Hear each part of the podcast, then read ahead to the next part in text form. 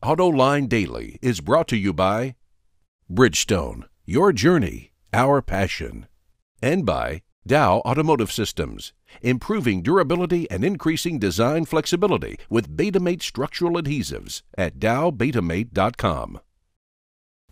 On today's show, Kia is going with what it calls sonic branding, a look at the redesigned Nissan Juke, and the unfinished task that lies ahead for most of the automotive industry. Now, the news. A few years back, the Chinese government started offering incentives for the purchase of electric vehicles in an effort to reduce pollution.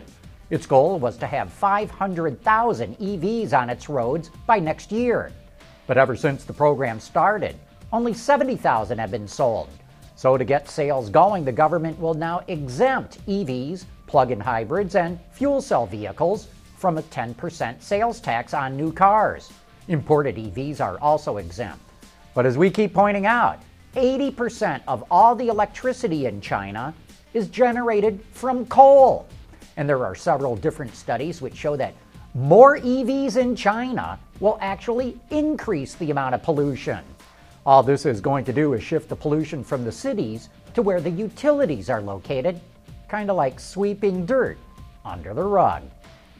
When most companies talk about integrated marketing, they usually refer to having the same look and feel to all of their marketing materials. You know, similar colors and fonts. But Kia wants to take that a step further, what it calls sonic branding. It's adding its own music to its brand signature. It hired a composer, a guy called Eric Serra, to compose a score called The Rise of Surprise which the company is going to use in its advertising, in background music for customer service calls, on its websites for ringtones, and even as a signal when you turn on or off certain functions in the car. It'll first appear on the Soul EV and the new Sedona. I don't know. This music doesn't do a whole lot for me. Maybe I got to give it more time and makes me wonder if any other car company will adopt sonic branding. Yesterday, we reported that the American auto market could be hit by a recession in 2017. But if you're a billionaire, any talk of a recession doesn't scare you. And according to Forbes, there are now more billionaires in the world than ever before 1,645 to be exact, and that's 200 more than the year before. And that helps explain why sales at Rolls Royce have shot up 33% so far this year, and they're up 23% at Bentley. Just as you'd expect, the biggest sales increases are coming from China, but their sales are strong all over the world.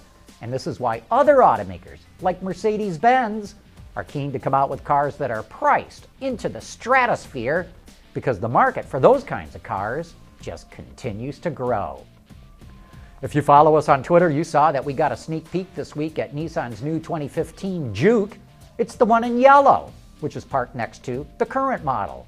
As you can see, it gets a new front end look, and the most noticeable change was made to the shape of the headlights. The rear end also gets some minor tweaks, as does the interior. We didn't learn a whole lot more about the new Juke other than it will make its debut at the LA show later this year. And in other Nissan news, sales of its quirky looking Cube have gone nowhere ever since it was introduced. So it comes as no surprise to learn the automaker will drop it from its North American lineup at the end of this year. And by the way, if you'd like to follow us on Twitter, just head to twitter.com slash autoline. And then remember, our guest tonight is Michael O'Brien, the head of product planning for Hyundai Motor America.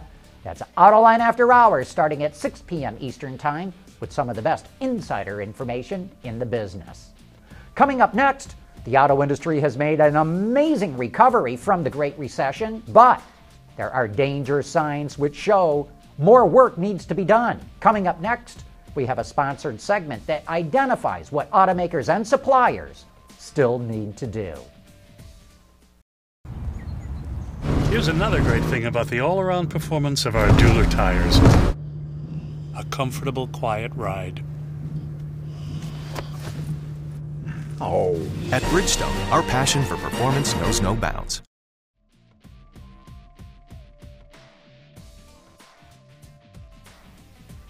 Hi, I'm Bill Deal with KPMG. Did volume eliminate supply based challenges? In a fixed cost business, volume does solve many problems.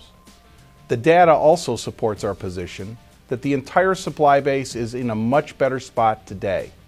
However, it is also clear that with volume comes a number of new challenges that, if not dealt with effectively, will lead to a lack of stability and viability.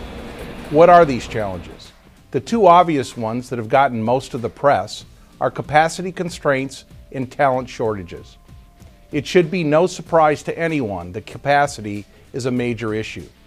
We all know that in a capital intense, just in time business, significant volume fluctuation is difficult at best to accommodate.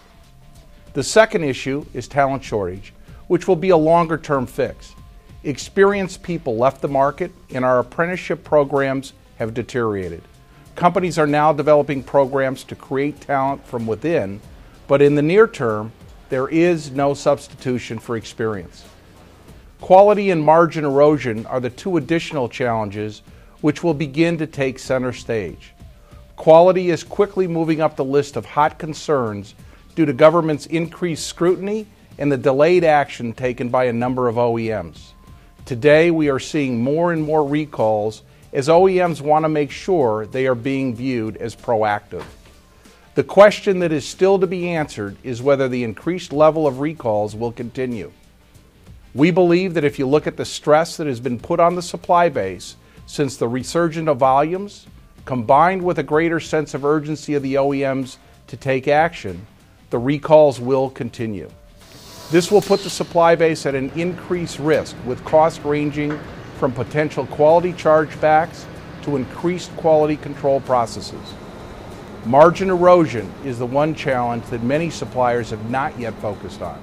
This is especially important for those suppliers that are privately held with traditional debt structures. By the way, this group of suppliers account for approximately two thirds of the supply base.